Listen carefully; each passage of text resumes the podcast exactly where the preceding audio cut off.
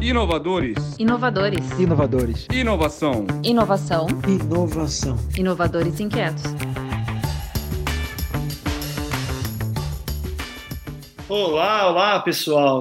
Boa tarde, boa noite para todo mundo que chega aqui. Meu nome é Marcos, eu sou sócio da Raise Shift. Uh, estou aqui muito orgulhoso de ter a nossa empresa como fomentadora da comunidade Inovadores Inquietos. Uh, nós somos uma, uma comunidade que busca trazer inovação e transformar o mundo. E hoje, nesse, nesse palco que estamos, gostaria muito de apresentar meus colegas, meus amigos, meus parceiros, especialistas no tema, de um, um webinar muito interessante para todos, que vai falar do futuro do trabalho. Para começar a fazer essas apresentações e ir direto ao ponto né, do que é esse tal de futuro do trabalho, eu quero chamar aqui o Júnior Chapim, especialista em treinamentos empresariais, mentor de carreira em novos negócios.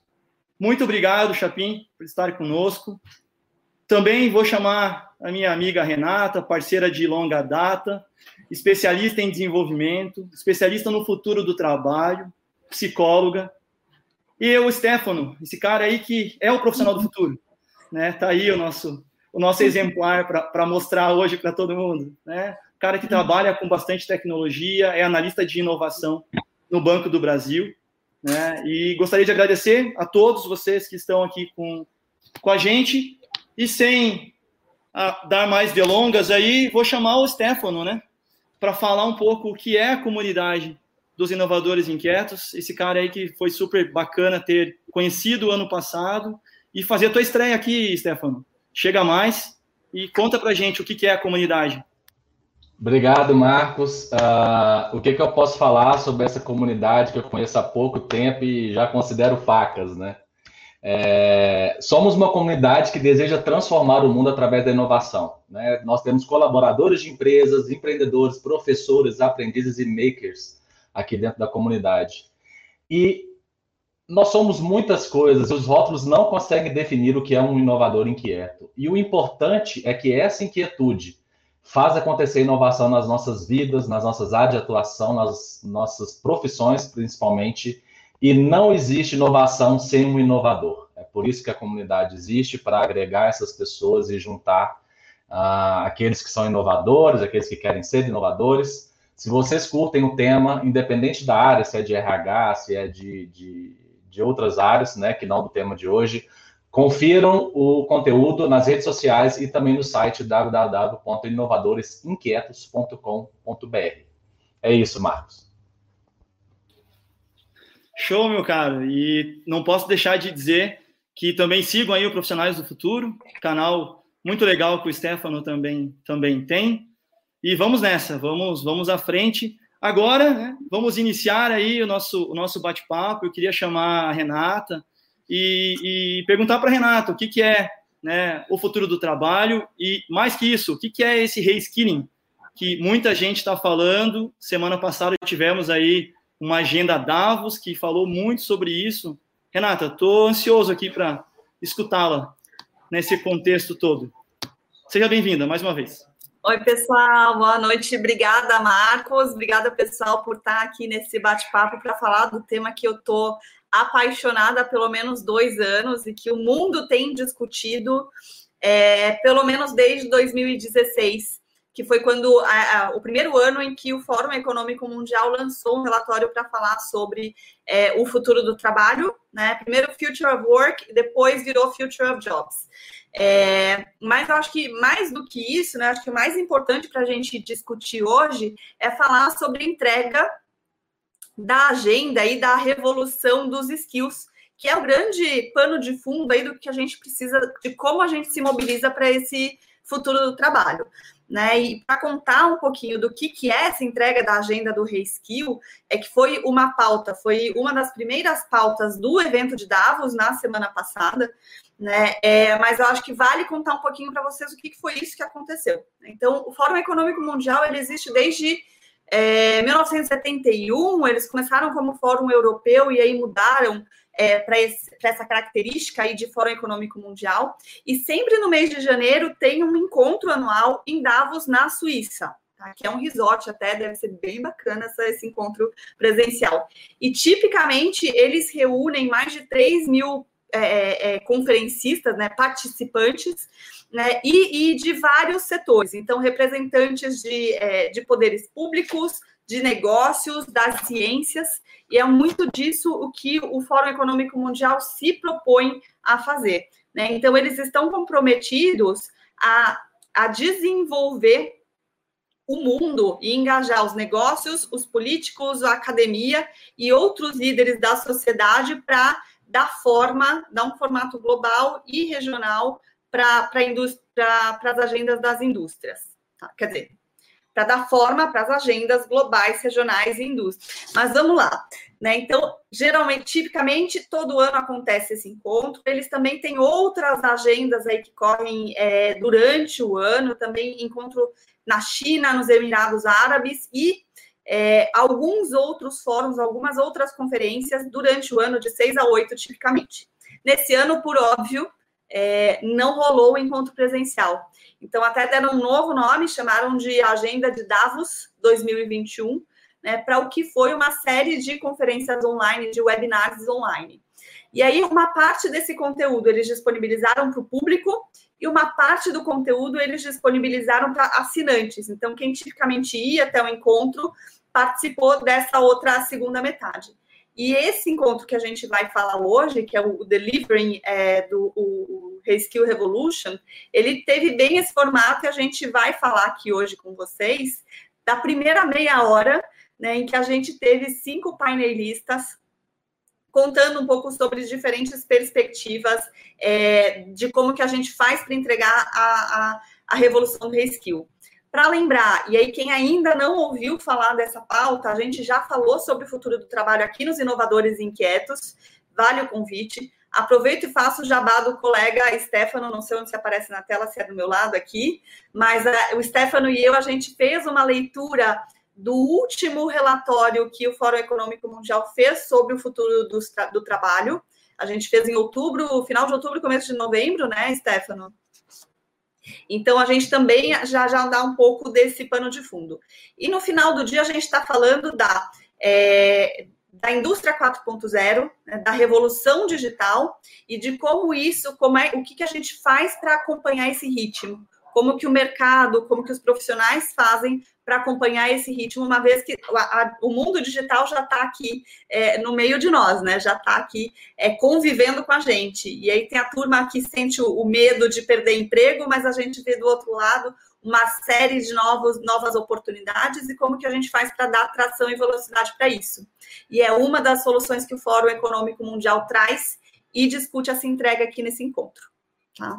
Então, é, o que, que eu queria fazer aqui é discutir, trazer um pouquinho para vocês é, é, o que a gente se propõe a fazer, na verdade, né? Já, intro, já começando a falar da nossa agenda aqui hoje, eu, é, o Chapinho, o Stefano e o Marcos, a gente vai falar sobre cada uma das falas que a gente ouviu e trazer também um pouco do entendimento que a gente tem de como que a gente pode dar um Ctrl C, Ctrl V, né? Como que a gente te, percebe essas leituras, esses sinais aqui no Brasil. Por quê? Porque por mais que, fa que a gente, né, que o próprio fórum esteja falando em, em gerar acessibilidade de uma certa forma, né, em, em, fazer, em moldar uma agenda global, a gente vê vídeos, né, e texto, material só em inglês. Acho que o vídeo é, é um pouco mais desafiador. Hoje texto a gente coloca no, no Google, a gente consegue ter a tradução de textos, mas os vídeos eles estão todos em inglês com legendas que não necessariamente têm uma, melhor, uma das melhores qualidades. E aí a gente se perguntou como é que as pessoas estão acessando esse conteúdo que é importante, é relevante e em algum momento vai impactar a gente. Né? Então, por isso que a gente acabou essa, essa turma de inquietos, acompanhou aí uma inquietação e falou: tá bom, vamos falar com a turma aí e explicar um pouquinho o que é essa agenda. Então, quem introduziu esse fórum foi o Andrew McAfee, que ele é um cientista do MIT, ele foi o moderador, tá? E ele traz a, de que uma leitura de que a gente está falando sobre, sobre essa urgência da gente fazer o reskilling no momento certo. né, na hora certa, porque a gente também tem um impacto potencializador aí que foi o Covid, que tem sido o Covid-19, que tem, foi um grande né, acelerador de todo o movimento da indústria 4.0. Até para dar um exemplo, eu hoje moro em Santa Catarina e estou trabalhando para o Rio de Janeiro. E se não fosse essa, é, esse movimento né, da pandemia, eu hoje não teria essa flexibilidade de estar morando num lugar, trabalhando para um outro lugar com a mesma qualidade. Então, a gente começa a perceber, é, de fato, as teorias do futuro do trabalho começando a dar essa, ter essa nova forma, né? É, e aí ele, o, o, o, McAfee, ele traz uma frase que eu achei fantástica, nunca tinha visto na vida, né? Mas é sobre o Jan Tinbergen, que é um alemão, ele foi o primeiro economista, primeiro é, vencedor do, do Prêmio Nobel de Economia, e que ele diz que a inequidade, né, a inequality, ela é a corrida entre a fantástica tecnologia, né, porque eu não sei vocês é, se já tinham ouvido sobre essa frase, né, mas a tecnologia, ela está vindo a passos largos, e como é que a gente faz para educar, para formar as pessoas na mesma velocidade? Né? E por isso que a gente fala da revolução de, da recapacitação, a revolução do reskilling, para a gente dar, tentar, né, a gente fazer um movimento ao máximo para ter essa mesma velocidade também no processo de capacitar. Tá? Muito disso vem, e aí que, é o, que o Fórum Econômico Mundial fala, muito disso vem a partir dos soft skills, da nossa capacidade, que o Alvin Toffler fala, do aprender, desaprender e reaprender, né? E, é, e como é que a gente consegue aprender novas tecnologias com maior velocidade. Tá? Acho que esse é, é, essa é uma informação super importante para entender a importância dessa agenda. Por que, que a gente está falando sobre como que a gente entrega o reskilling? Porque até então, até o ano passado, o Fórum Econômico Mundial falava, a gente precisa mudar, mas não trazia necessariamente solução. No ano passado, eles trouxeram uma plataforma como solução, e agora eles começam a trazer melhorias para a plataforma, que é um pouco do que a Saadia, que é a primeira é, ela não chega a ser nem apresentada como painelista, até porque ela é uma diretora do Fórum Econômico Mundial, mas ela apresenta é, novidades nessa plataforma do reskilling, tá? É, e que aí ela fala, o que, que essa ADIA fala, né? Ela fala de, de três pontos muito importantes. Primeiro que foi um estudo que fizeram com a PwC, né, para entender qual que vai ser o, o, giro econômico que esse, essa revolução é, do, da, da revolução do reskill vai trazer. E aí, o, pelos estudos, até 2030 vai ter uma injeção de 6 trilhões de dólares na economia global. Então, assim, quem pergunta se a gente tem medo, né? Vem aí um, um cheiro de que será que a gente precisa ter medo? Né? Porque existe oportunidade de mercado. A questão é como que a gente faz é, para atingir essas oportunidades. E, e, e, é muito uma crença que eu, Renata, tenho de como é que a gente faz para ajudar é, as pessoas a se moverem para essas novas oportunidades, como elas se desenvolvem, como elas aprendem novos skills, tá? É, a segunda novidade que ela traz é de que no ano passado, né? Então, a ferramenta foi lançada no ano passado, até agora, mais de. É, é, é mais de 15, não, calma aí, de que mais de 15 milhões de pessoas já passaram, já tiveram algum contato com a ferramenta. Tá?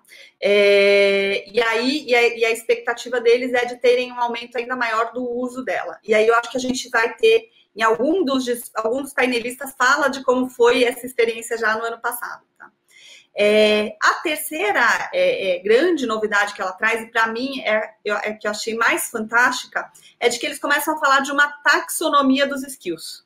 O que, que significa isso? E aí é, é, é o ponto-chave, de que a gente fala, e eu vi em algum dia, algum dia desses no WhatsApp, é, alguém falar do quanto que os nomes dos cargos eles estão sendo distorcidos né? Então, que a gente, é, e aí mesmo sem, sem pensar com um tom de brincadeira, ou que a gente tem de senso comum, né, formalmente, o que a gente vê no mercado, nas indústrias, né, no, nos negócios, é diferente da taxonomia de, de conhecimento, de, de profissões que a gente vê na academia, né? E também é diferente do que a gente vê dos indivíduos. Então, essa proposta da taxonomia dos skills, ela começa a falar de pelo menos essas três partes começarem a falar a mesma língua.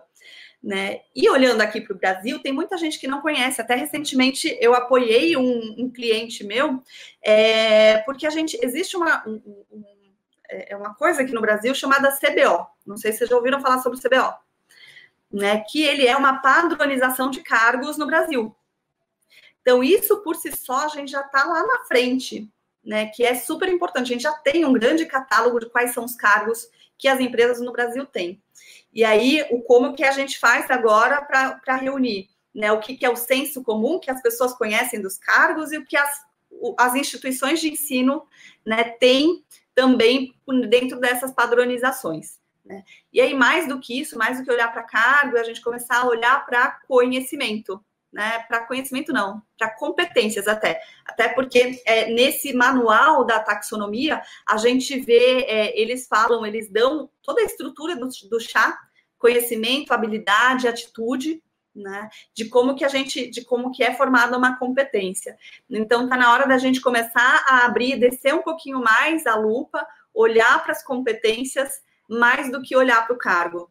Né? É, eu participo do Rotary Club, por exemplo, e, e é, nessa semana a gente estava fazendo uma discussão sobre o futuro do trabalho, e quanto em uma instituição que tem uma cadeira na ONU, a gente fala sobre é, os papéis profissionais e a gente não está olhando para os novos papéis. Né? Então, será que também, né, mesmo né, nesse tipo de, de, de, de organização, né, como um Rotary, por exemplo, quanto que a gente pode fazer esses movimentos de olhar mais do que para o título, né? olhar para o conhecimento, que é o grande minério que a gente tem aqui no, dos seres humanos hoje em dia, né? Ah, eu Alguém? achei muito, muito interessante quando eu vi que eles estavam tentando. Uh, que eles vão fazer essa iniciativa né, de, de, de gerar uma taxonomia comum. Uh, isso é um problema muito grande é, eu conheço pessoas que não se enxergam ou não conseguem conversar, e nem, é só a, nem só tem a ver com a, com a questão hierárquica, né? Tem empresa que é analista, tem empresa que, que, que é assessor, tem empresa que é consultor, e, e, e, e, e esses nomes geram confusão, né? Outro dia eu estava conversando com uma, com uma recrutadora e ela falou que, tipo, né, existe um cargo chamado Business Development, né, que é, seria desenvolvimento de negócios. E as empresas estão usando para áreas de comércio, entendeu? Comerciais, vendedores. E só que em tese o original ali do desenvolvimento de negócio seria a área que fecha parcerias grandes, né? Consegue parceiros e entre outras coisas. Então, essa equalização eu acho que, que ajuda, sabe? Não é a pílula dourada, nem a bala de prata do problema aqui, como a gente vai ver na, na nos, próximos, nos próximos assuntos, mas é, é, um bom, é uma boa iniciativa, uh, e principalmente quando a gente pensa em um mercado global, né? É, a pessoa poder enxergar, e também as empresas que estão precisando, as organizações que estão precisando, uh, começarem a conversar a mesma língua, sabe? Uh, não, igual eu falei, não é a solução, mas é uma boa iniciativa é, essa de, de, de, criar uma taxonomia única. Né? A gente tem regulação e, e, e, e padrões para tudo no mundo, né? Por que não padronizar o, o, nome dos cargos, das competências e das profissões e etc. Ô Stefano, vou, vou, me meter aí nessa, nessa discussão, mas é, é porque eu fiquei pensando assim, para quê? Para que ter isso, né? E eu acho que tem nessa necessidade de todo mundo falar da revolução da recapacitação, do reskilling, as pessoas precisam conseguir, de certa forma, entender as nomenclaturas para falar onde elas vão se recapacitar. Né? E se a gente fica naquela panaceia de, de, de, nomenclaturas, muitas vezes ela vai escolher, talvez, aí business development, e de repente, tipo, cara, não é isso que, que o mercado precisa, não é isso que precisa deve, deve ser usado nesse futuro do trabalho. Né? Então, eu, eu gosto bastante do, do tema. Né? Taxonomia, para mim, é a primeira vez que eu vi sobre isso, estava lá trabalhando com gestão do conhecimento e, e ela continua sendo muito necessária, inclusive para ver o futuro, né? É, para mim é, é, é, um pouco aí desse desse guia aí, me metendo na, na discussão aí de, de vocês, mas tentando entender o para quê, né? Que a gente tem que ter isso. Tá? Minha minha visão acho que é um pouquinho essa. Não sei se, se o que, que vocês acham. Eu acho importante é, conectar o nosso sistema de ensino com as necessidades de mercado. Então, se o mercado exige né, uma certa competência, é importante que o sistema de ensino fale a mesma linguagem.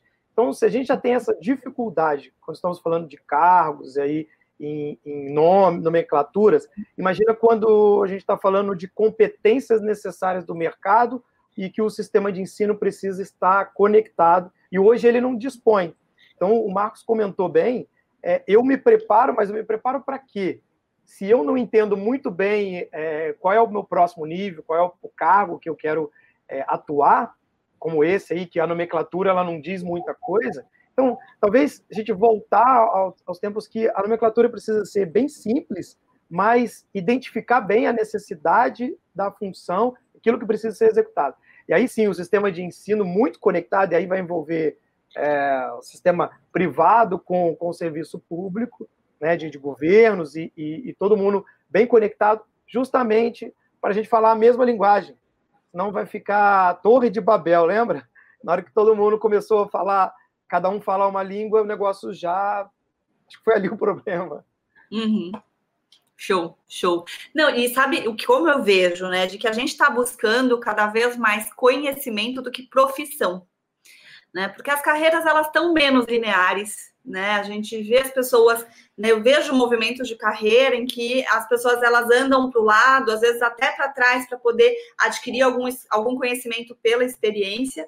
E é o que, né? O futuro do trabalho a gente, né? As teorias falam de que a gente vai precisar pivotar, fazer grandes migrações de carreira, de duas a três grandes migrações de carreira no decorrer da nossa vida. Né? Então, quando você começa a, a sair aí da, da busca pela profissão e pelo conhecimento, essa taxonomia é uma grande chave aí de conexão. Aí, na sequência, a gente teve é, um representante do LinkedIn falando, é isso, Stefano? Isso, o CEO da, do LinkedIn, o Ryan Roslin, Roslin, ele falou um pouco da, da plataforma Cockpit, que tem lá no LinkedIn, eu não sei se é aberto ao público, eu acho que não. Mas ele explicando como que o LinkedIn está tentando enxergar e, e, e, e, ajudar nessa, nessa questão, foi o que eu falei no início da minha fala, é que taxonomia não é só um dos problemas. Né? Então, nesse cockpit, ele, por exemplo, levanta alguns números, eu vou ler aqui. O LinkedIn hoje tem 722 milhões de usuários, pessoas físicas, né? pessoas que se cadastraram lá. 722 milhões. 55 milhões uh, de empresas. E uh, o número mínimo de vagas lá ofertadas, é, ele falou assim, a qualquer tempo, é de 14 milhões de vagas. Uh, e aí, a gente percebe muito né, a, a questão do que você falou, do que é o inequality, inequality uh, is a race between technology and education, né? Existe um livro da Cláudia Godin, Goldin e Lawrence Katz com esse mesmo nome, e ele tenta é, provar esse conceito, né, de que a tecnologia está sempre à frente da, da educação, né, que a educação é que corre atrás. Então, ele fala alguma coisa sobre isso, e aí e ele começa a dar o exemplo, né? Porque assim, a gente tem muita pessoa lá no. Ele não falou o número de pessoas que estão open to work, né? Que é uma ferramenta do LinkedIn para é, pessoas que estão procurando trabalho ou estão abertas a trabalho. Mas é, ele fala que o Covid acelerou né, a, a digitização ou a digitalização dos empregos de um ano em menos de cinco meses, que várias vagas que eram né, offline hoje as, as, as empresas já estão aceitando contratar de anywhere, né, de qualquer lugar. É, e o mais legal é que 75% das vagas do LinkedIn são para áreas de dados, IA e tecnologia, programação, ou desenvolvimento de produtos, principalmente digitais. Tá? E aí, uh, ele dá alguns exemplos, que é esse que, que a taxonomia talvez possa atender um pouco, é, de que, por exemplo, uma pessoa que trabalha com alimentação no setor de alimentos, né, provavelmente né, em restaurantes, que, tem atendimento ao público, não à indústria, ela tem 75% ou mais das habilidades necessárias para um uh, atendimento ao cliente. Né? Hoje as empresas têm muitas vagas de, de customer service, né? que tem lá no LinkedIn, de experiência do cliente, customer success, etc. Sucesso do cliente, experiência do cliente e, e, e o próprio atendimento ao cliente, né?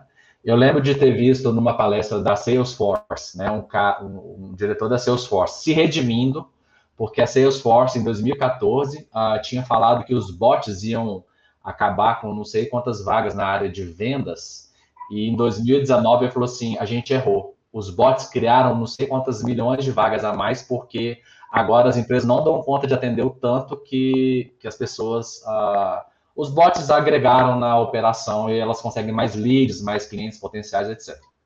E aí, também o outro exemplo que ele fala, por exemplo, bartender é um emprego muito comum lá nos Estados Unidos, né? Geralmente jovem que está querendo pagar a faculdade e tal, vai trabalhar num bar, alguma coisa assim, esses tipos de, de, de trabalho. E aí que essa pessoa também tem quase 80% das skills, das competências necessárias para uma área de vendas. Né? Se você pensar ali, o bartender, de uma certa forma, ele está trabalhando ali com uma venda, né? Fazendo lá os malabarismos dele, se for o caso, né? o drink ali e tal. Então, que essas pessoas só precisam ser encaminhadas para a vaga certa, né? E aí, só que, e aí eu tenho algumas, algumas ponderações uh, com relação, primeiro, ao, o LinkedIn é uma plataforma, é a maior plataforma de, de trabalho que a gente tem, só que a gente percebe que, como ele até mesmo disse, 75% das vagas na área de tecnologia e afins. E ah, uma coisa que eu e meu amigo Chapin gostamos de falar, e no Brasil, né? Como é que tá isso aí? Então, eu trouxe alguns números do Brasil, tá? É, no último número que a gente tem, que é do PNAD, PNAD ah, que é, o, é o, a forma que o IBGE mede o desemprego, a gente tem 14 milhões de desempregados, o que dá 13% da força potencial de trabalho. E uma coisa legal, que aí quem, estiver assistindo quiser entender, desempregado não é o que a gente conhece como desempregado.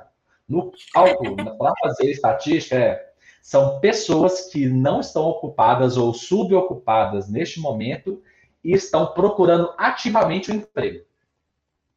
Então, desempregado não é todo mundo que você conhece que não está fazendo nada. Esses são os desocupados, esse é o total de desocupados. E aí, uma coisa que me chamou muita atenção é que, além desses 14 milhões, existem quase 6 milhões de desalentados, que são pessoas que não têm motivação e pararam de procurar. E um dos motivos de parar de procurar é não se acharam nas vagas, nunca achou uma vaga com, com a experiência que é exigida, nem com as competências que é exigida. Então, quando a gente olha no, no global, nós temos mais de 20 milhões de pessoas pouquinho mais, que não tem uma ocupação. Umas ainda estão procurando, outras desistiram. E, e, e aí lá no site é muito legal, IBGE, é, pode focar no Google, IBGE, desemprego. Tem lá como que é calculado e etc. Então, eu não vou ficar explicando muito aqui. Mas entender esse tipo de número é interessante. E aí, uh, o Cine, que é, é um sistema nacional de empregos, né, de vagas na indústria e comércio, hoje se transformou no site Trabalha Brasil, tem mais de um milhão de vagas postadas lá, cadastradas lá, abertas. E aí, para levantar isso, né, como que a gente faz esse casamento, né? Pô, você tá lendo assim, ó, oh, no LinkedIn tem 14 milhões de vagas, no Brasil tem 14 milhões de pessoas procurando emprego. Pô, casou, né? 14 milhões com 14 milhões, coloca as pessoas lá. Mas não é fácil, porque a maior parte das vagas são vagas muito específicas, principalmente as do LinkedIn, né? Uh, então, assim, eu vou deixar algumas é, provocações aqui para vocês e, e para a audiência. É, né? O Brasil, até um tempo atrás, tem uma corrida, ainda tem, né? Uma corrida pela educação superior, tá? Uh, e existe um descasamento entre a academia, né, seja, ela, seja ela privada e, e, ou pública, sobre o que o mercado pede, isso é natural, tá? É, é, mas talvez com essa taxonomia resolva um pouco, pelo menos principalmente nas privadas. Tá? E aí, um outro descasamento que tem é das skills necessárias, né?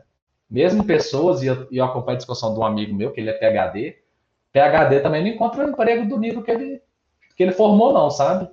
Então, assim, existe um descasamento, não é só para baixo, não é só pessoa subqualificada, existe também uma, um overqualification aí. E aí é, é que entra o reskill, né? Porque pessoas de qualquer área podem entrar nessa 75% de, de vagas de TI, de programação, principalmente dados também e IA, tá?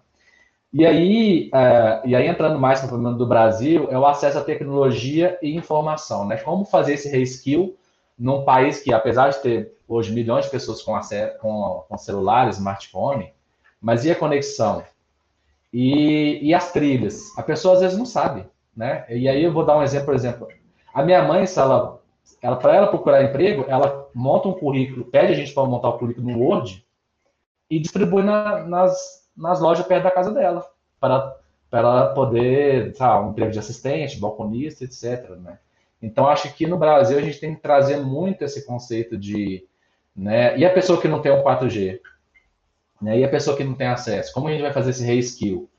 E aí, a, também, a outra provocação seria assim: né, a, o que as empresas estão fazendo? Né?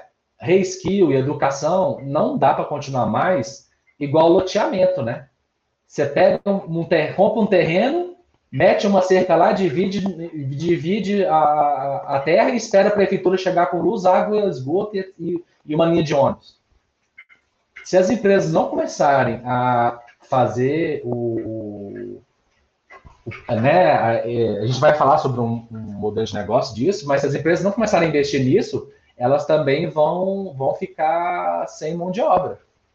E aí eu queria saber o que vocês acham sobre isso, né? Se, se, a gente vai sempre deixar para iniciativa pública, como vocês veem isso, para a gente poder diminuir essa desigualdade, né? Porque a gente precisa de pessoas que saibam isso e a maioria das pessoas, né, é, não, não estão no nível desejado pela, das vagas que estão sendo exigidas.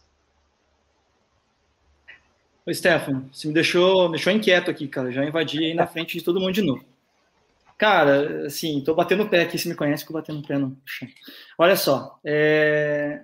quem que vai contar para essas pessoas, é, Stefano, se a gente tem um racional de que as pessoas que atendem é, no varejo, ou que, ou que fazem, é, ocupa a profissão de bartender, como você explicou, que é mais comum nos Estados Unidos, mas que eles têm é, skills para entrar, por exemplo, numa vaga de CS, numa vaga de CX, numa vaga de experiência do cliente, por aí vai.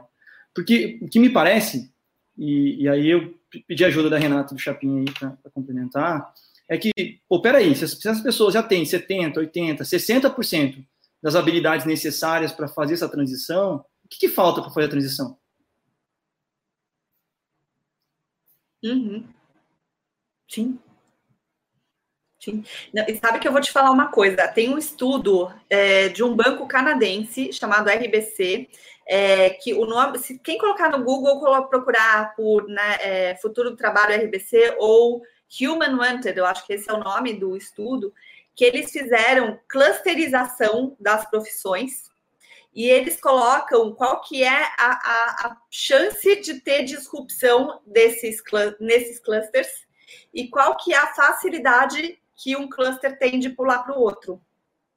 Né? Qual que é o tamanho dessa diferença de skill que precisa ser desenvolvido para uma pessoa se capacitar para um, de uma profissão para outra? Tipo, é fantástico. Só comecei a pensar aí. Ainda não ah. respondi a tua pergunta, Marcos, porque realmente tem um você é, vê o poder da, da poder, assim, é legal, é, acho que tem que ser mais divulgado, mas o poder da comunicação também, né, gente, nesse processo. Que assim, uhum. é, é, não vou fazer, eu, ah, vou fazer, né? Piadas à parte, dá vontade de pegar alto-falante e sair na rua aí, cara. Tipo, cara, olha só, é, olha Sim. quantas startups estão precisando de pessoas com essa habilidade. E aí você quebra a cara colocando pessoas que não têm essa habilidade para trabalhar nisso, sendo que tem, cara, um batalhão de gente que, que pode fazer essa transição para uma outra indústria que ela nem imaginou. Né? Sim. É, enfim, acho, acho que isso me inquietou aí. Desculpa eu quebrar o roteiro, vai. Manda ver, é, gente. É é um grande, é um grande desafio, né, Marcos?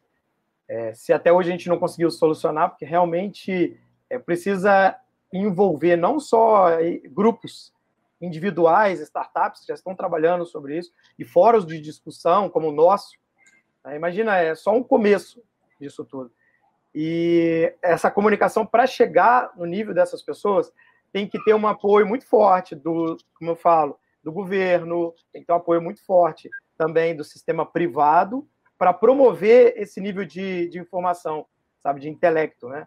De dizer assim, ó, as necessidades são essas, quem tem esse tipo de habilidade é desperta. Hoje o acesso é muito simples, as pessoas passam mais de quatro horas no, no próprio celular. Então, é, é possível chegar à informação, sabe? Eu creio. Só que requer um pouco de iniciativa e a iniciativa que não tem ainda no nosso, nosso país, né? É o que eu vou apresentar daqui a pouco também, que está acontecendo muito legal nos outros países. É, eu acho que tem, eu também vejo, eu vejo outras duas inquietações. É, a primeira é de essa turma de desalentados que me faz lembrar também dos nem-nem, né? Que a gente tem uma geração de jovens que nem estudam, nem trabalham. Para mim, eu acho isso desesperador, né? Porque assim, é o desalento antes mesmo de começar, né? De dar o play. É, e aí, o que, que será que está faltando para essa turma ter, o, ter a sacada de que, de que tem oportunidade, de que né, tem espaço para eles, sabe? É, e talvez seja, pirando, tá? Assim, a gente pensar num processo de formação de quatro, cinco anos, na velocidade em que a tecnologia está caminhando, será que atende? né? E, e, de novo, e aí eu volto para a tua pergunta, né? Como que a gente faz as pessoas perceberem isso e de que hoje tem uma série de possíveis formações de conhecimento e não carreira. Né? Eu pensei nisso aqui. Tem um milhão de coisas para falar em cada uma das agendas. Se deixar, você não, você não fala do teu, do teu painelista aí, ô Chapim. Ah, é verdade. Acho que é bem interessante a, a fala dela. É uma mulher, é, o nome dela é Mariem Jamé, provavelmente é isso. Ela nasceu no Senegal, ela é fundadora do I'm the Code, que é um movimento que agora ele é global, mas liderado pela África. Eu acho que isso foi super importante, a presença dela, a fala dela e as pessoas conseguirem poderem escutar esse tipo de coisa. E ela consegue mobilizar governo, setor privado, algumas entidades filantrópicas, investidores, para conecta tudo isso para investir em tecnologia futura para ajudar é, meninas, mulheres e meninas marginalizadas que estão na região de fronteiras, que sofreram com guerras, várias crises e agora também o Covid, que tirou todo esse acesso à educação, tirou o acesso ao crescimento, à geração de habilidade. Então, ela teve uma sacada bem interessante utilizando um, um, um método de ensino que se chama STEAM. Ele vai falar sobre ciência, tecnologia, engenharia, artes e design e matemática. É, então, vai fazer com que é, o professor não seja mais o direcionador da atividade, mas o aluno seja o centro ali do, do nível de conhecimento e estimule o aluno a trabalho em equipe, a saber a trabalhar a escutatória, a sua própria oratória, e desenvolver nele habilidades é, nesses ramos que a gente comentou, né? ciência, tecnologia. Não necessariamente os projetos precisam ter todas essas matérias, mas o fato de agrupar isso vai aguçar nele é, um poder de investigação e solução de problema. Então, ela já começou isso, ela fez um trabalho com. Quando você comentou lá, ah, já tem um ano desse, dessa plataforma de, de reskilling. Então, já tem três meninas do Quênia que já foram treinadas. A, a plataforma dela de requalificação trabalha com, com o sistema de programação linguagem Java, outros tipos já estão com sete tipos de linguagem, é, e já meninas que já conseguem programar e assim já tem muito mais oportunidade no mercado de trabalho. Então, ela está atuando muito forte em meninas e mulheres marginalizadas. Então, você vê que é possível fazer, basta a iniciativa de querer fazer. E o mais importante, quando você consegue envolver e conectar o, o sistema público, né, o governo, o sistema privado, é, financiadores, que são investidores, eu acompanhei um pouco o site dela, está é, tá bem grande isso e tem um investimento muito pesado, é, é, possível fazer e começar a transformar a vida de pessoas que não tinham nem por onde. É, quando a gente fala de LinkedIn, ela, sentou, ela, ela comentou uma coisa importante. Quando o palestrante falou sobre LinkedIn, ela falou: É, mas hoje, enquanto a gente está discutindo, tem meninas que estão sentadas que não sabem nem o que fazer. É o que a gente comentou, né? que não entende a habilidade e que, se não tiver habilidade, não tem emprego, não tem dignidade, não tem o que fazer e a perspectiva para esse novo mundo que a gente espera, um novo mundo que tenha mais oportunidades e igualdade. E aí veio, veio o intermediador falando sobre, fez uma pergunta bem interessante, que é sobre a habilidade do STEAM, que ela, é, ela requer um esforço, uma diligência muito maior para implementar. Como é que ela engaja isso? Como é que ela, qual o segredo do sucesso? Ela falou: se você quer alcançar um bilhão de pessoas, precisa incluir pessoas na discussão, precisa é, fazer parte, a voz precisa ser ouvida. E é isso que está acontecendo com ela. A voz dela está sendo ouvida. E ela falou: se minha voz está sendo ouvida, a voz dessas meninas marginalizadas também estão. Então, esse é o primeiro passo. O segundo é que a habilidade já existe no mundo inteiro. Tá? A gente sabe o que fazer, sabe o que funciona e o que não funciona. Precisamos agora é, utilizar os especialistas que ela comentou e trabalhar forte nessa ligação que eu comentei de governo, entidades, propondo soluções para, principalmente para, para as áreas de difícil acesso. É muito fácil trabalhar num país desenvolvido, mas nos países subdesenvolvidos, que falou da África, o Oriente Médio, é, tem muito mais dificuldade, principalmente essa região de fronteira aí.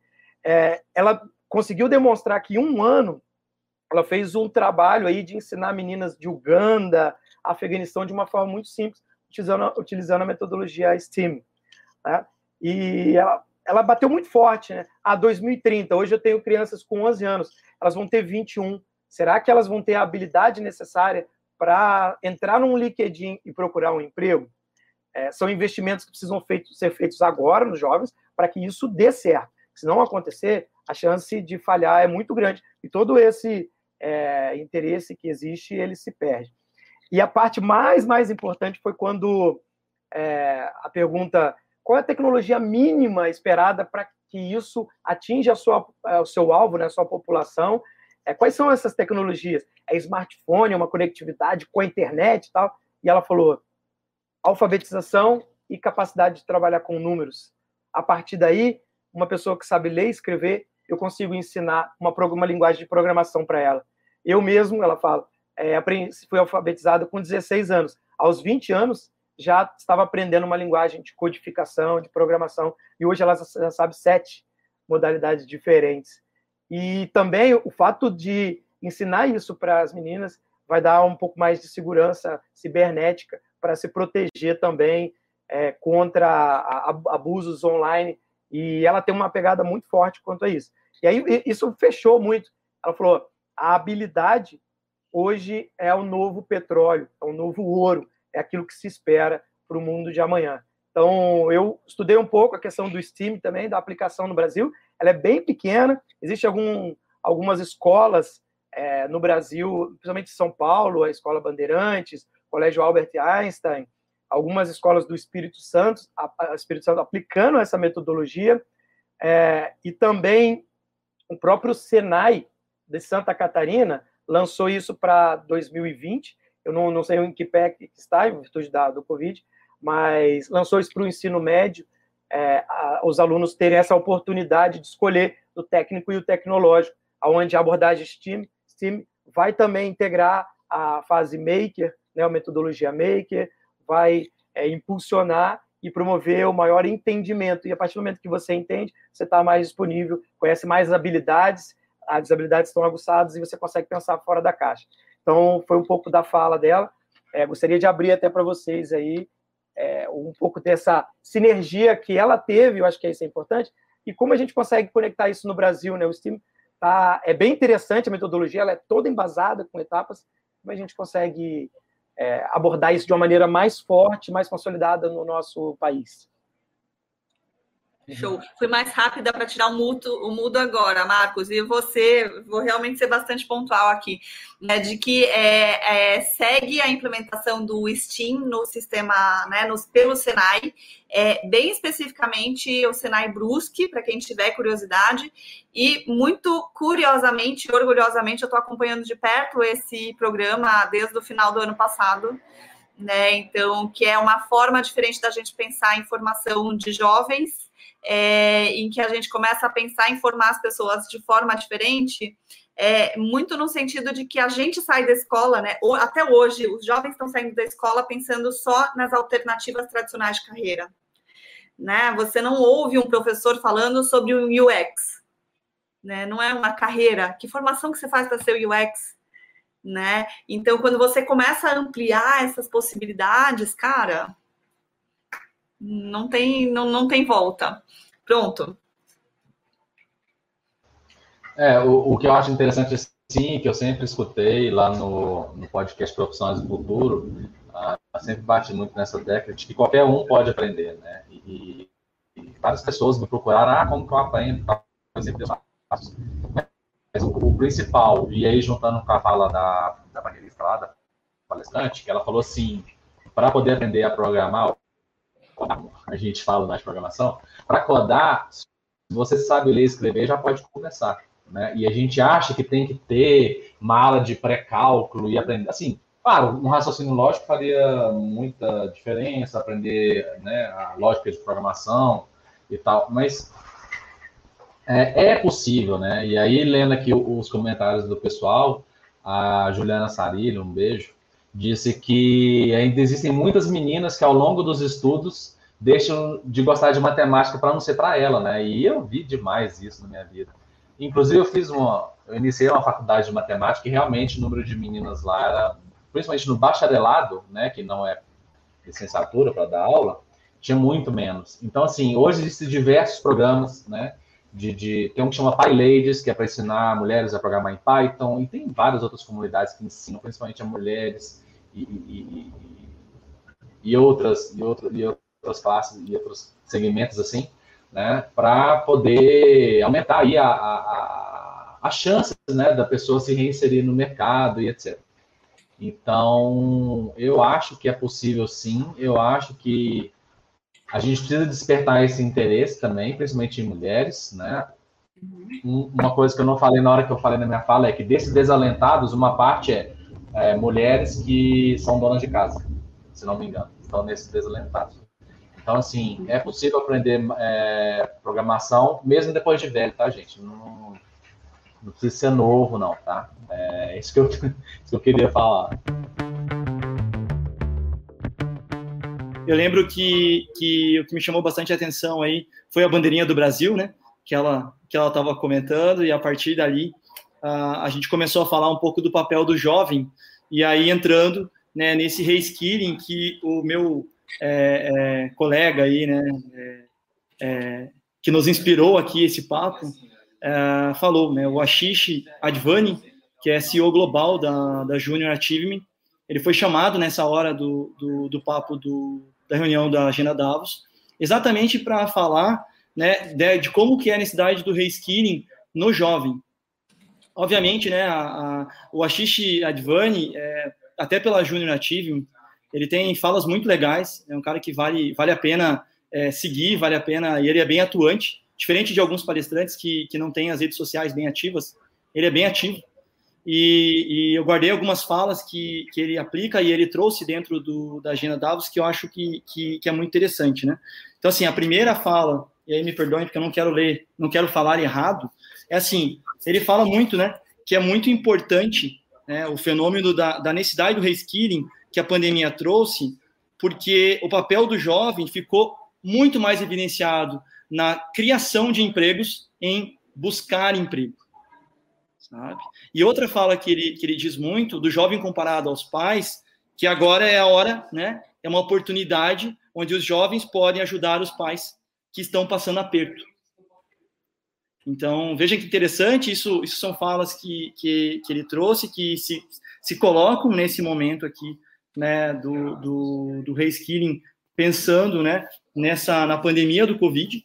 E aí, dentro da, do diálogo que ele trouxe na, na agenda, né, é, ele coloca uma, uma reflexão para se fazer. Né? A gente está falando bastante de reskilling, mas a reflexão de que há um bilhão de jovens fora das escolas no mundo atualmente, ela é, ela, ela é bem, bem impactante.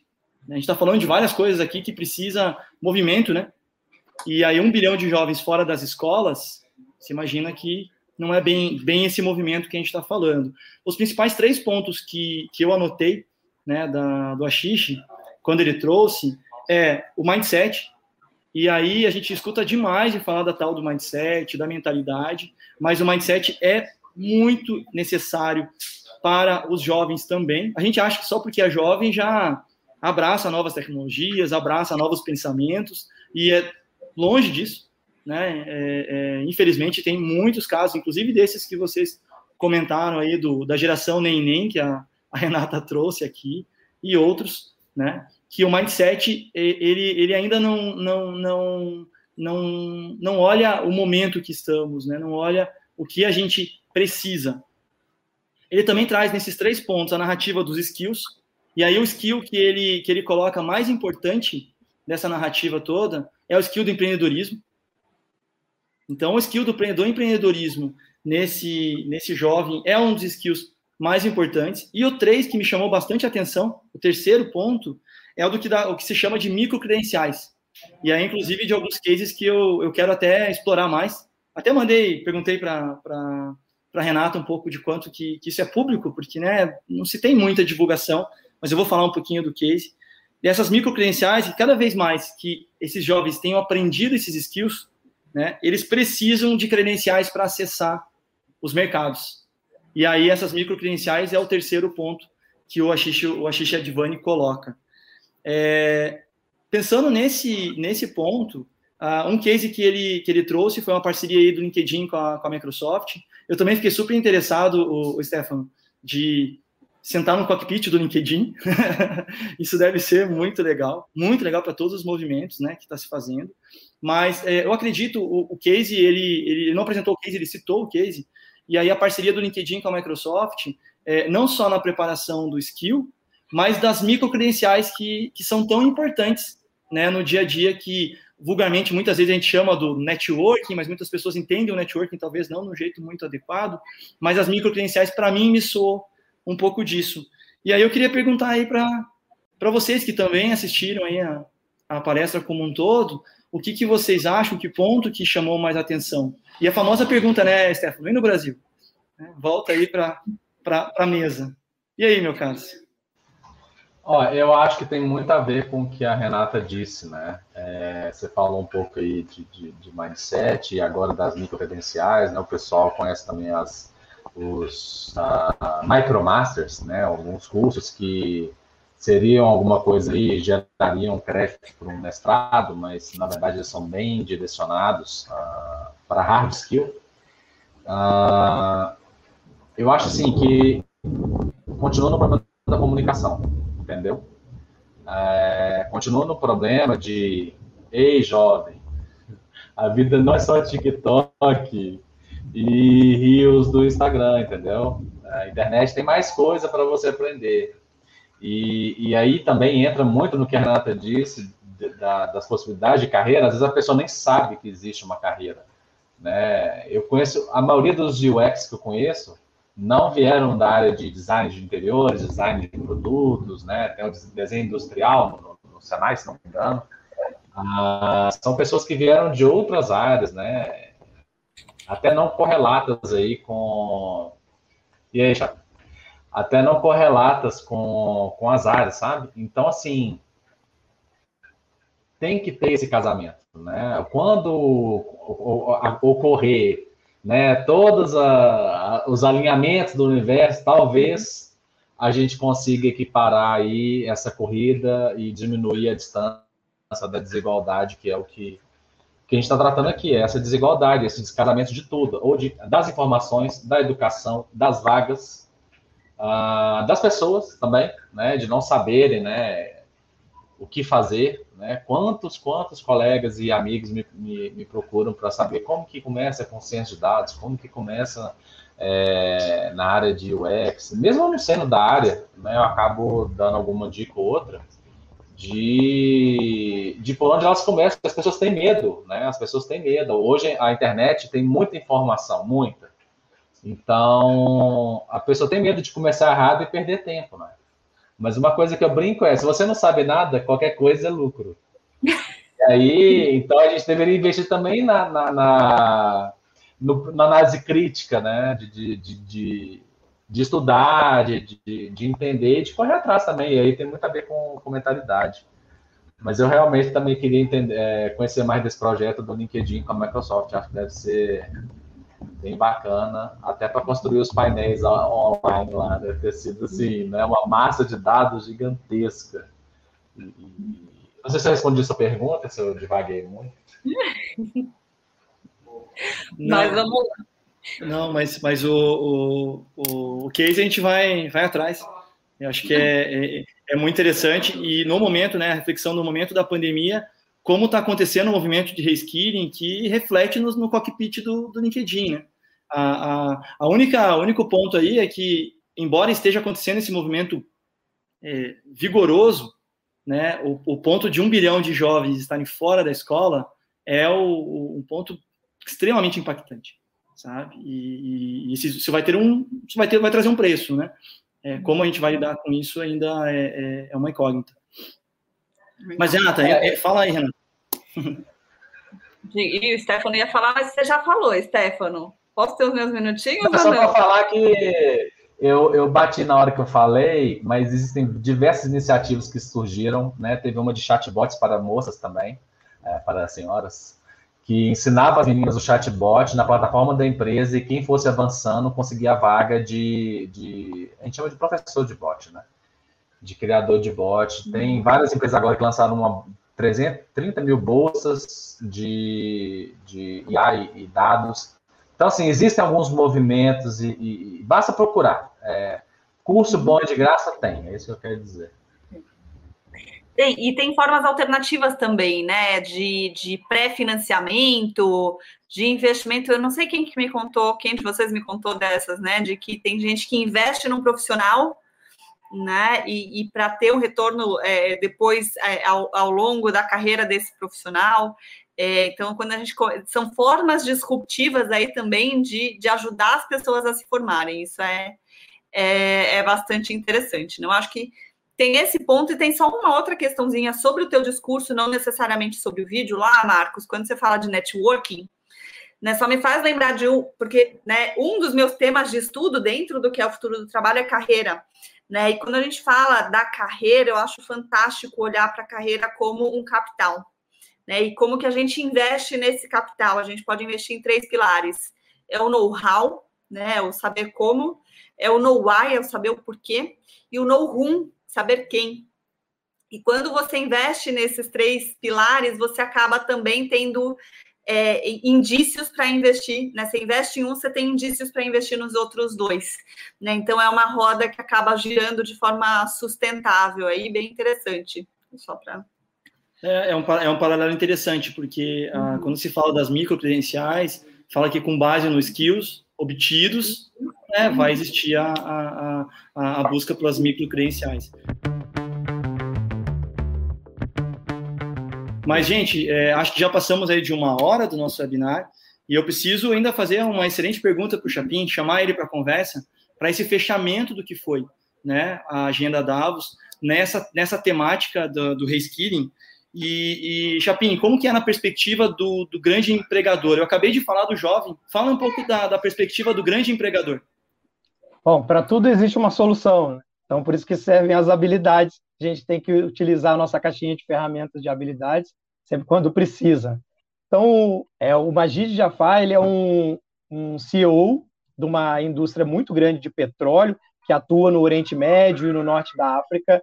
E ele foi questionado, assim, uma pergunta bem interessante, é, se ele está encontrando ou não as habilidades de que ele precisa no mercado, no negócio que ele atua. Então, não só na discussão que nós estamos tendo aqui no nível Brasil, mas uma carreira da área de petróleo que exige um, um nível de conhecimento até de hard skill, né, bem elevado, mas também de, de, de people skill aí para porque você tem dif diferentes nacionalidades trabalhando junto e às vezes coisas básicas não são não são absorvidas, não são entendidas. Né?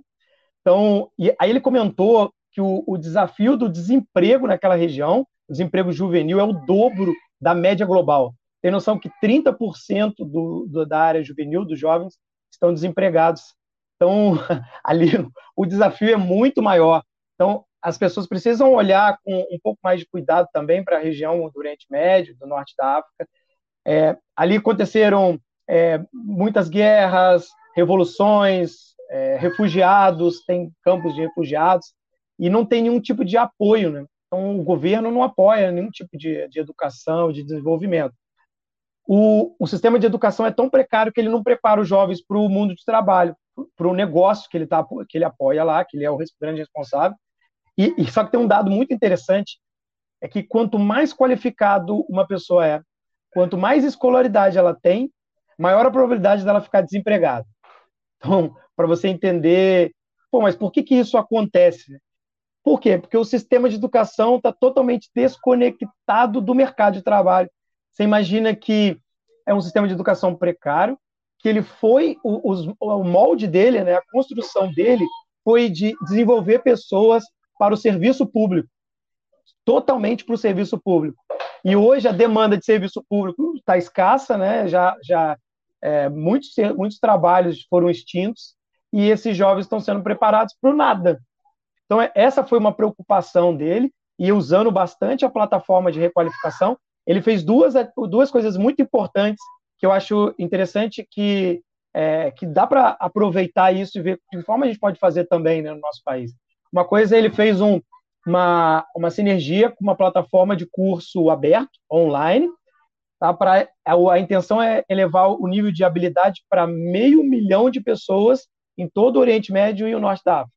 Imagina um nível, né, uma plataforma aberta, e ele só quer três cursos básicos disso. O primeiro curso é um curso de inglês, básico de inglês, para habilidades básicas de inglês, que é a língua universal.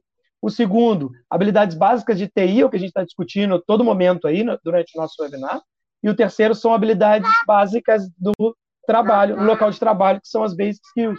Então, ele vai falar sobre liderança, empatia, é, resolução de problemas complexos, coisas que o sistema de ensino hoje é precário, não, não apoia. E um segundo, uma atividade muito importante que aí requer um investimento, ele se associou a uma empresa do Vale do Silício e está liderando aí um aprimoramento de habilidades, justamente para desenvolver um protocolo de, de, geração de habilidades na região, utilizando inteligência artificial.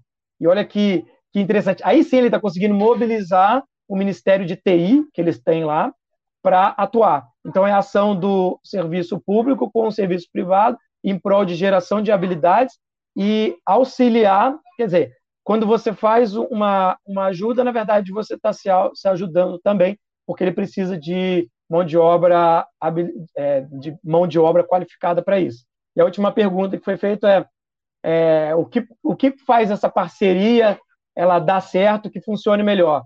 E aí ele falou, a reforma tem que se entender que precisa de uma reforma educacional, e que eu acredito que no nosso país também, tá? Justamente a gente falou desde o primeiro aí, a conexão de cargos, a conexão de é, de comportamentos, habilidades que são necessárias, e falou que é, o entendimento do, do governo, junto com o serviço é, de empresas da região, é o que eleva o nível de habilidade e pode causar um impacto real dentro do trabalho e assim contribuir para esse projeto tão grande de um bilhão de pessoas até 2030.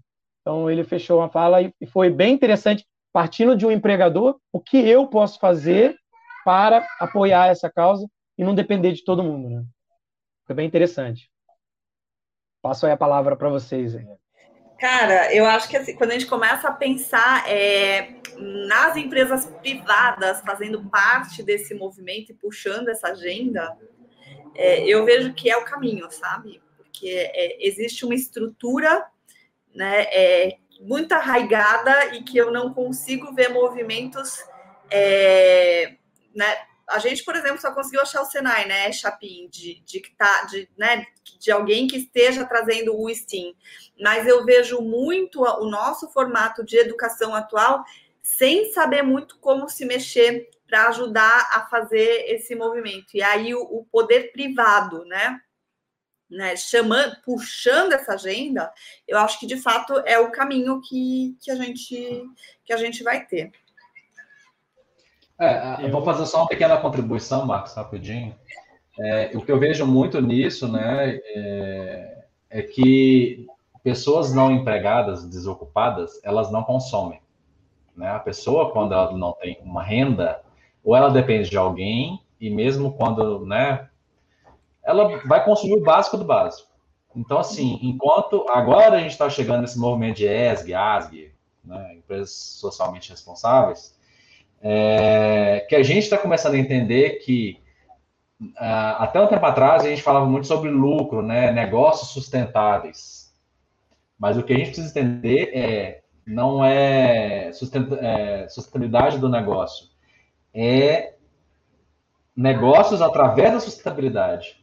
então é isso. Então, assim, quando as pessoas, as empresas não entenderem que não é só ser sustentável, é gerar negócio através da sustentabilidade, né? Igual essas empresas que estão criando cursos para os futuros colaboradores delas, né? A gente falou aqui um pouquinho, o, o, né? Foi o Marcos que falou desse modelo de negócio, que é o ISA, que é o Income Share Agreement. agreement.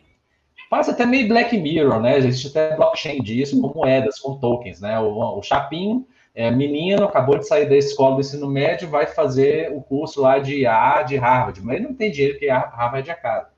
Aí eu, Renato e Marcos, vamos investir no Chapim, porque o cara vai dar bom, vai dar bom. E aí a gente financia essa educação dele, e depois, quando ele tiver empregado, ele vai pagar de volta o empréstimo, etc. E já existem algumas empresas assim no Brasil, nesse formato. É claro que nem tudo é flores, né? Mas.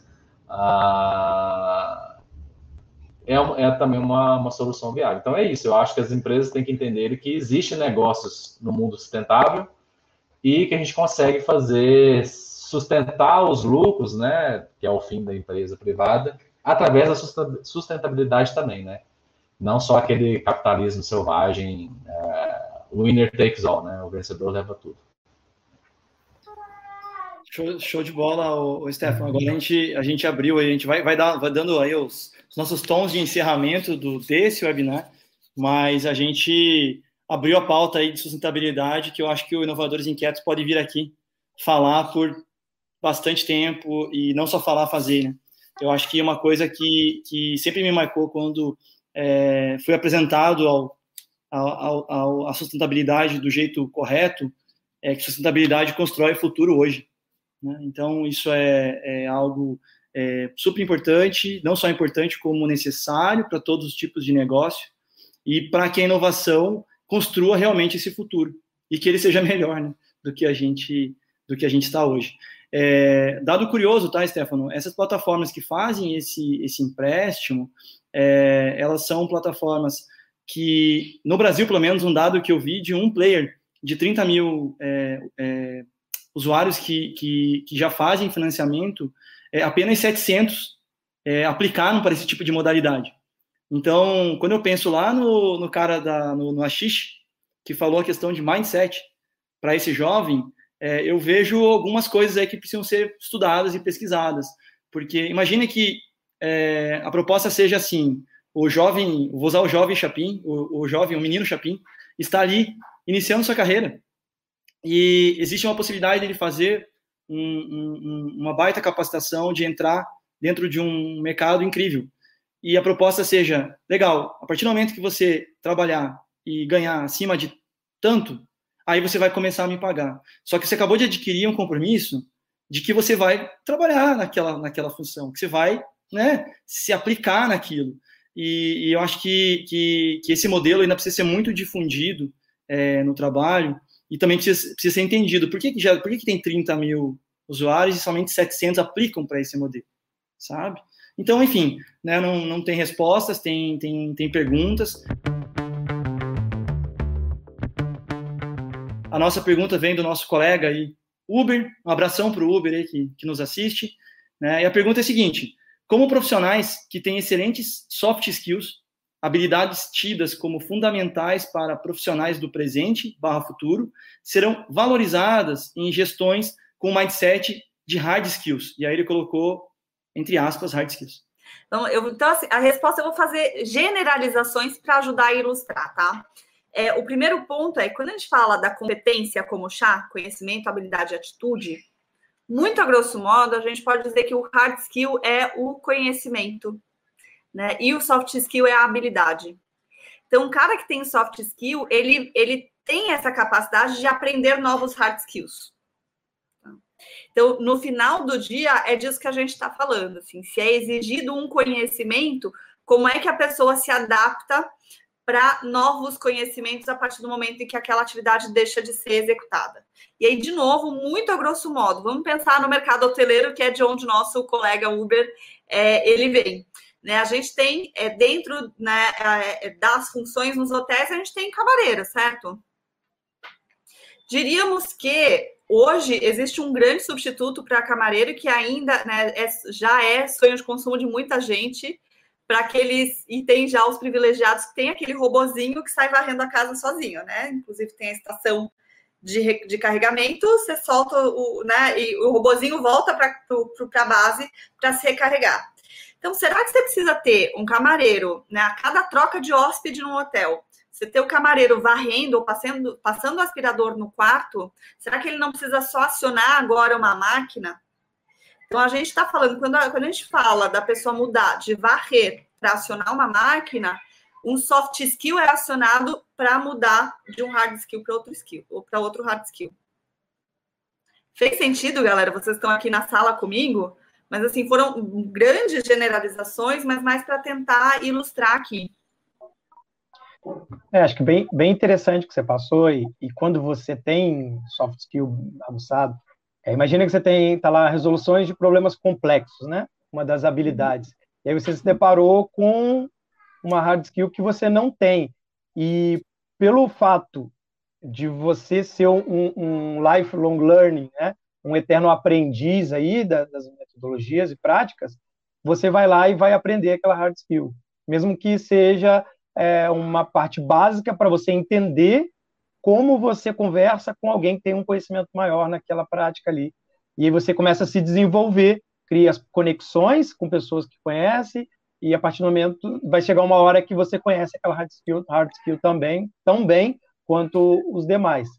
Então eu acredito que a soft skill ajuda, você falou certíssimo, ajuda muito a desenvolver novas hard skills, você se preparar melhor para o mercado e a cada mudança você se sente mais é, tranquilo por estar sempre pensando à frente é, no seu desenvolvimento.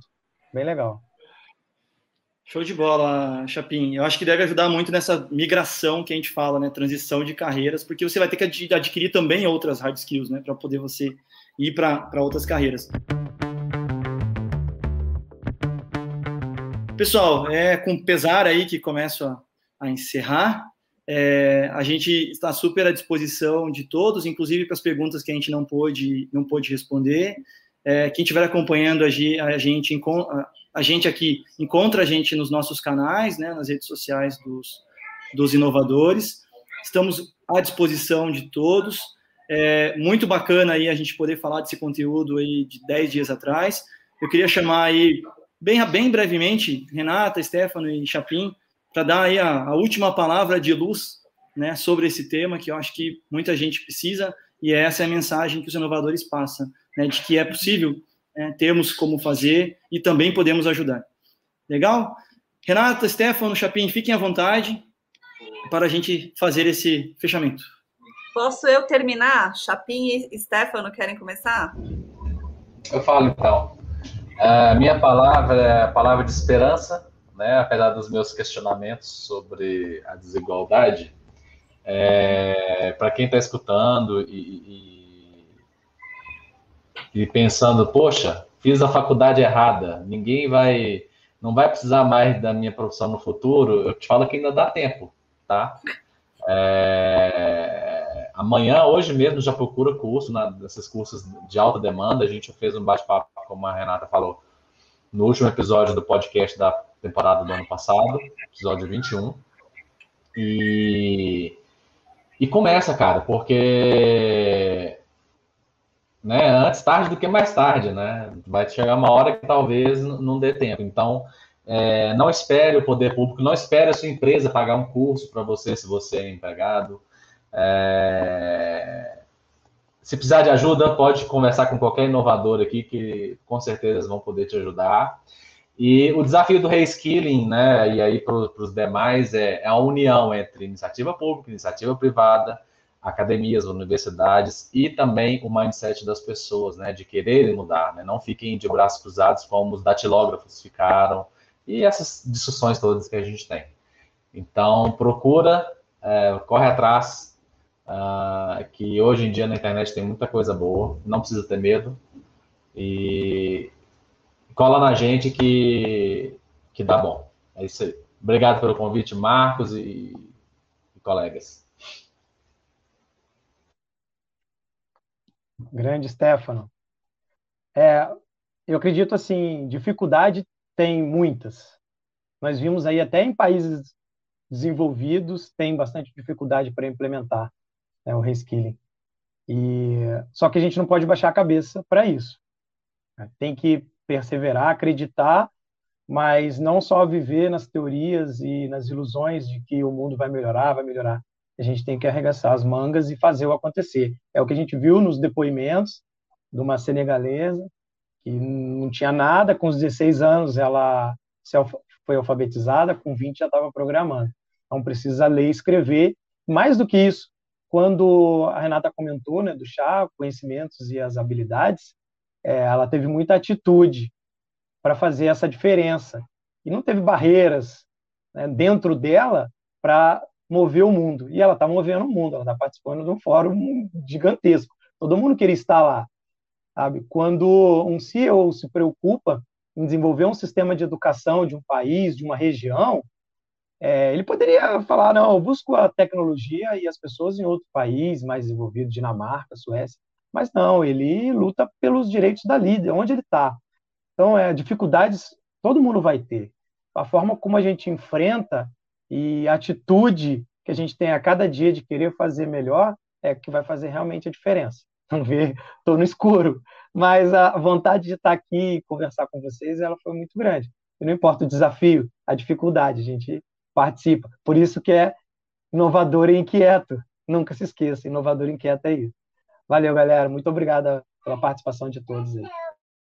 Tentando ser breve, né? Eu acho que o grande chamado que a gente vê para entregar essa revolução do reskill, né? São, são duas ações que a gente pode ter, assim, é para quem entendeu ajuda nesse trabalho, né? Um pedido de ajuda nesse trabalho, de ajudar a provocar as pessoas a pensar que, que que a gente não precisa ter medo, mas a gente precisa ter ação, que a gente precisa se mover, né? É, e por outro lado também uma provocação, assim, de desapego. Acho que o desapego é a grande palavra, né? De que o que funcionou ontem não necessariamente vai funcionar amanhã.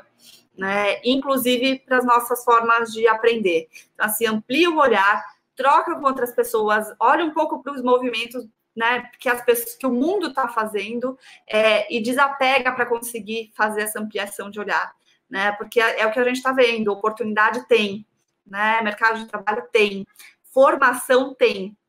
O que está faltando, né, Marcos?